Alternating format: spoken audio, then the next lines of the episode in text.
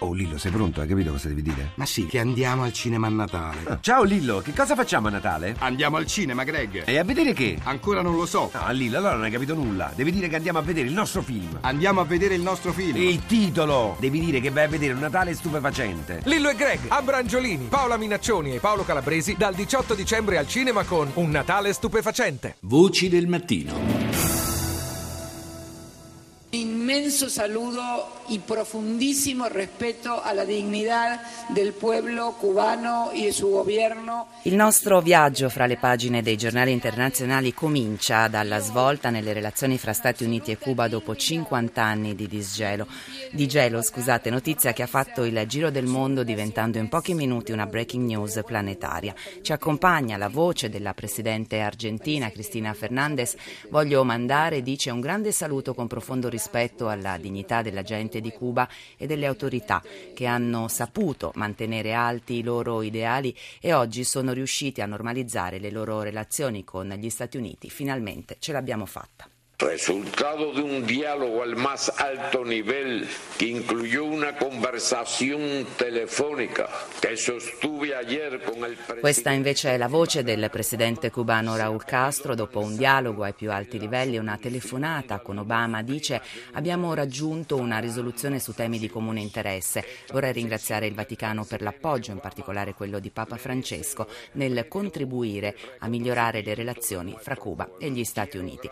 Breaking news planetaria, dicevamo, la svolta è arrivata nell'ambito di uno scambio di prigionieri fra Washington e L'Havana per la liberazione di Alan Gross, il contractor americano arrestato cinque anni fa a Cuba e condannato a 15 anni perché accusato di voler installare collegamenti a internet non autorizzati. Tre 007 cubani arrestati invece negli Stati Uniti nel 2001 con l'accusa di spionaggio. Una svolta che ha visto centrale, lo abbiamo sentito, la mediazione discreta ma decisa decisiva di Papa Francesco. Titoli dedicati a questo disgelo, ma anche al discorso quasi simultaneo di Obama e del presidente cubano Raúl Castro sul nuovo corso delle relazioni fra i due paesi. Praticamente su ogni testata online di ogni paese non c'è giornale che non ne parli. Eh, collegata con noi da New York la corrispondente RAI Giovanna Botteri. Buongiorno, per te buonanotte Giovanna. Wow, è stata una giornata assolutamente incredibile, due discorsi paralleli di due vecchi nemici e una pagina della storia che, che, si cambia in questo modo. Forse l'emozione è stata forte in America quando è caduto il muro di Berlino, questo è un altro muro che cade. Eh sì, ma ehm, Giovanna è davvero eh, quindi una svolta, ma questa storica decisione non dimostra anche che insomma Obama non è poi l'anatra zoppa che si diceva dopo le elezioni di midterm, no? è un grande risultato per la sua amministrazione. È un grande risultato eh, conseguito su un doppio binario.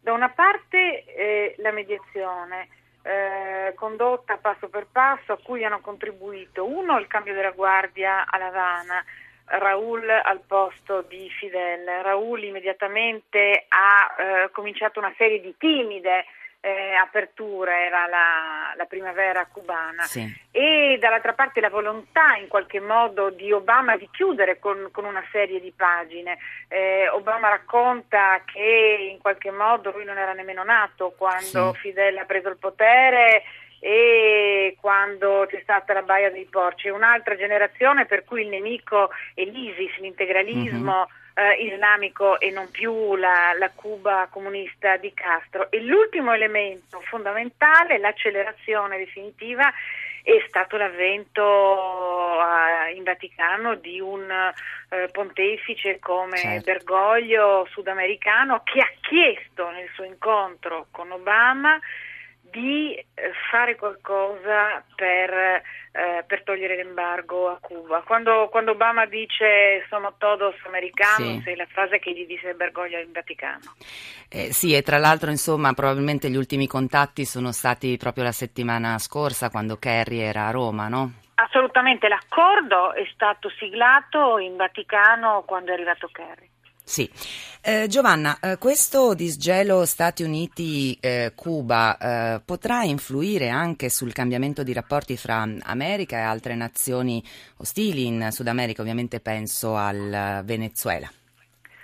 Sicuramente è destinato a cambiare i rapporti tra Stati Uniti e Sud America, rapporti che sono stati molto tesi e molto difficili negli ultimi tempi. Pensiamo a quello che è successo con il Brasile, a quello che è successo eh, con l'Argentina, insomma, per non parlare del, del Venezuela eh, e, e, di altri eh, paesi. E, è chiaro anche che si giocherà molto sulla politica americana nei prossimi mesi. Da una parte c'è un gruppo di repubblicani come Marco Rubio che è figlio di esuli cubani che eh, si sta opponendo a questo accordo e che in congresso eh, con ogni probabilità cercherà di boicottare l'accordo. Da una parte c'è eh, una stessa comunità cubana che è profondamente cambiata, che è profondamente mutata e che invece ha voglia di voltare pagina. È chiaro che questa, questa, questa, decisione è destinata a cambiare i rapporti interni ed esterni degli Stati Uniti.